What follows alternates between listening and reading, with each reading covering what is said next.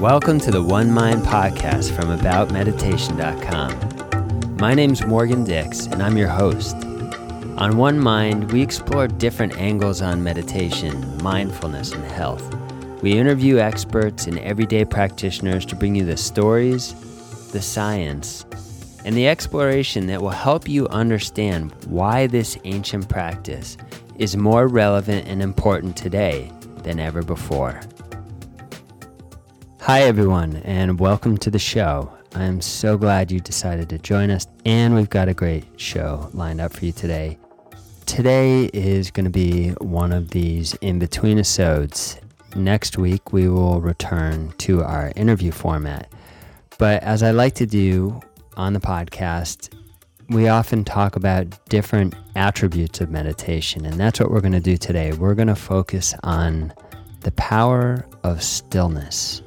Before we jump into the show, I want to ask you can you leave me a rating and a review on iTunes? It makes a huge difference for us in terms of helping other meditators discover our show. So head on over to iTunes if you like what we're doing and leave me a rating and a review. I'd love to hear from you, and I read all your comments. So back to the show. Do you struggle sometimes? Do you struggle to sit still? And I don't just mean in meditation, I'm talking about all the time. If you're like me, impatience and restlessness they can creep up on you pretty fast, especially if you live in the city. So in the car, waiting in line, sitting at work, maybe you're in a meeting, Suddenly, it's like everything has to happen right now, and you can't sit still until it's done. So, why is that? And have you noticed that it's not just you? It seems like a lot of us are losing our collective cool a little too quickly these days. And I don't know, maybe it's our instant gratification culture, or maybe it's something deeper. Maybe we're just losing touch with the part of us that is all about slowing down and that's all about the opposite of impatience. So, what part is that? Of course, I'm talking about stillness. And as a long-time meditator, I've learned that stillness it's not just an external posture. I mean, it is that too. But there's a deeper dimension to stillness, and we've talked about that to some degree on previous episodes. But knowing how to access that stillness through meditation, it can turn impatience on its head. Let's unpack that, and I'm going to run through really, I guess, there are nine essential steps you need to know on the road to stillness let's go through them. So, number one, some of these are, they're going to seem obvious, but as we go, you'll see they become more subtle. So, number one, don't move. It seems obvious, but you'd be surprised. To be still, I mean, to be really still, you must commit to not moving at all. And I really mean that sincerely. Don't just sit down and try to be still Rather, make a commitment to yourself that you're going to do this and then persevere. That's what's called setting your intention, and it's going to make a big difference. And like anything new, it takes practice. Unless you're already training in martial arts or yoga, it may not come that naturally to you. But with a little patience, or a lot of patience, you'll be surprised how quickly you can get the hang of being still. And again, as people who live in the modern age, we're hyperstimulated. Stillness is not something that most of us are deeply acquainted with. And that's why we're talking about it. So, number two, start simple. It's important to build your confidence in being still. To do this, you, you really need to start simple. Depending on your level of practice, you need to sit still for an appropriate amount of time. So, for example, if you're a novice meditator, try sitting still for one minute. And again, I'm talking about really being still. And if it goes well, increase it to two minutes. And then try five minutes. And that way, you can find your comfort threshold and practice right on the edge of that threshold, slowly increasing your capacity for stillness. It's like, I don't know if you ever did this when you're a little kid. I used to do this all the time. I'd hold my breath and see how long I could go. And then, you know, maybe as a little kid, you can go 20 seconds, 30 seconds, 40 seconds and you build up that lung capacity. It's the same with stillness, and it's and uh, the holding your breath is probably a good metaphor because it has that same effect of when you get to the edge of it, you start to feel like jittery, like you may explode. so, and just a caveat to all of this: the reason we're talking about stillness today, it is the heart of meditation, and we're going to get into that. But it is so essential. It's so such an important part of meditation. Easy to take for granted. And often um, you can get really deep into your practice and it'll be a byproduct. But putting your attention on stillness actively, it has these incredible results. And, and that's what we're talking about today. So, number three, pay attention. When you're sitting still, notice what's happening. How does being still affect the quality of your awareness. So don't think about it, just observe.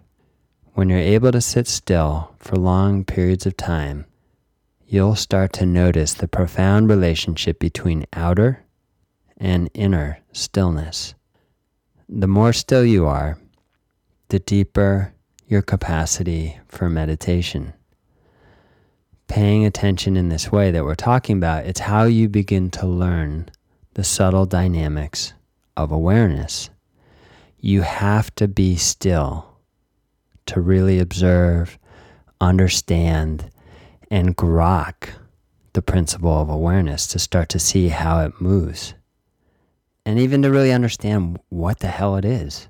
And meditation is really one of the most powerful ways to harness and train your awareness and your attention.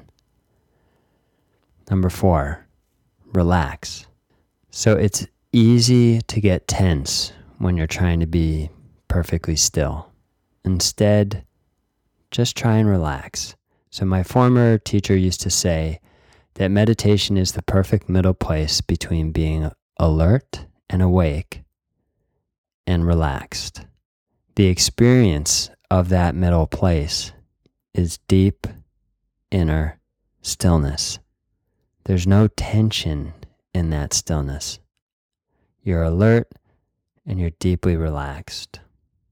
So, as you learn how to be still in meditation, it's important to remember to relax at all times. Meditation is really the opposite of tension, it's all about release and freedom. So, number five, outer stillness leads to inner stillness if you're in a good place to just stop what you're doing, just roll with me here and and try this. If not, you can you can do it after the podcast. But obviously, if you're driving, you're running, or whatnot, don't do this. What I'm about to tell you. Okay, so here we go. Sit very still, relax, and don't move a muscle. Don't move a single muscle. Allow yourself to become still from the outside in. Relax your gaze. Maybe focus it on a single point. You can also close your eyes. Now sit there, relaxed and alert, and focus all of your attention on being completely still soon you're going to notice that there is a hurricane of activity inside of you. It may even feel like there's a team of bucking broncos in your brain or in your belly. That's what it feels like when you're active and suddenly you become still. So at first, being still reveals how much is already happening inside of you. There's a whole momentum, a whole forward momentum in our beings. It's just going, going, going, going, going. And suddenly you just stop. But all that inner momentum, that keeps going. So it's like when the car just comes to a screeching stop and your body keeps going forward, that's what it's like. You, are stopping your body, but your your whole inner being kind of squashes up against the front of your body, and it's like it's it's just like, hey, what what's going on here? I'm still moving, but uh, uh let's go. And that's what I'm talking about. That's why you might feel when you start to become perfectly still in the beginning, you might become aware of all that inner momentum. And so you discover that everything inside you, everything in your mind and your body, it doesn't slow down right away just because you do. But if you continue to be still and relax in the face of all that inner noise, something incredible begins to happen.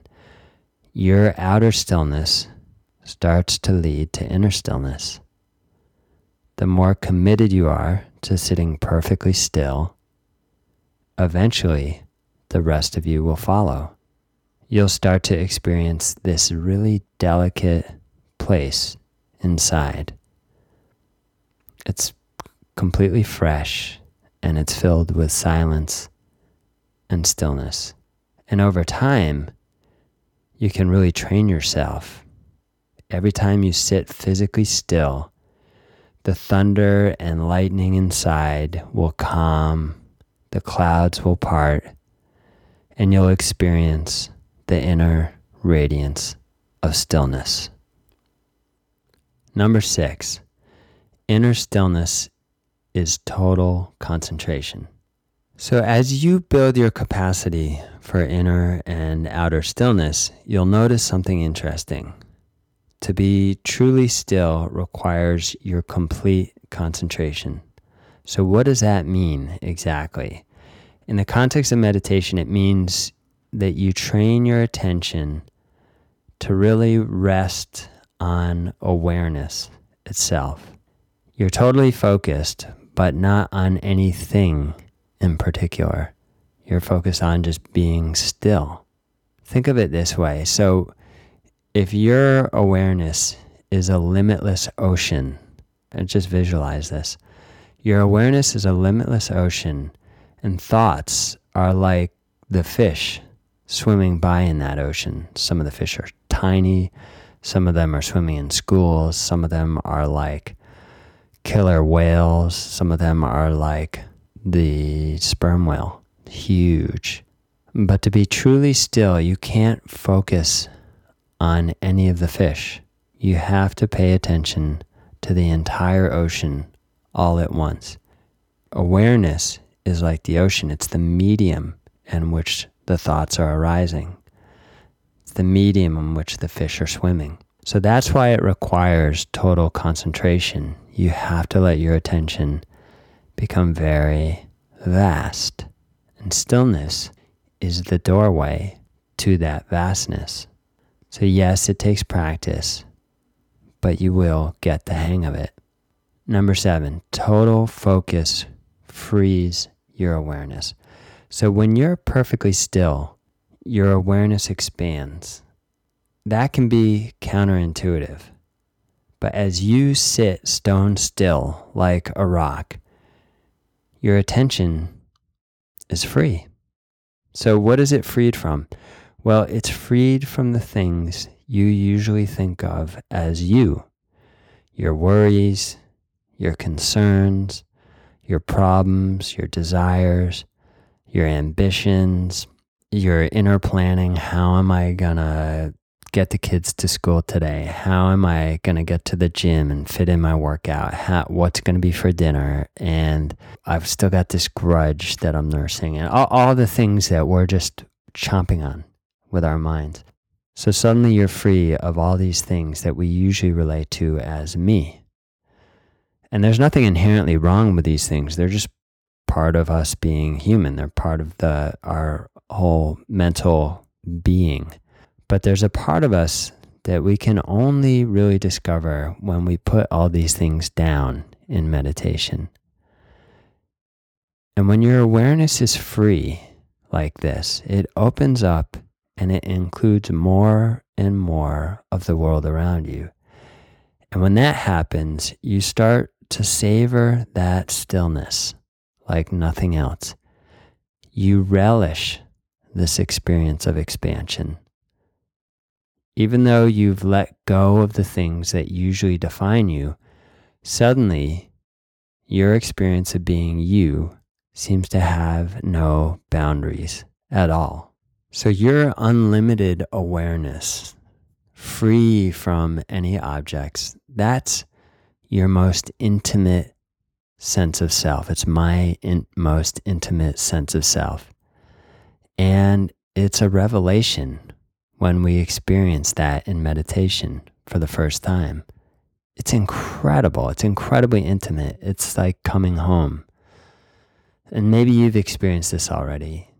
And if you have, it's not long before you start to realize that there is a substrata, a substrate of limitless, calm awareness that infuses everything. And it's never moving, it's always there. And the thing about that, it's also you, it's me. Number eight, when your awareness is free, the world opens up. I love being still because it's like the world just opens like a flower in sunlight. When you're still, it's as if you're suddenly sitting in the middle of everything, perfectly resolved into yourself. You're perfectly quiet, but the world and life they're pulsing all around you, but they're pulsing through you as well. It's like any sense of barriers between you and everything have dissolved.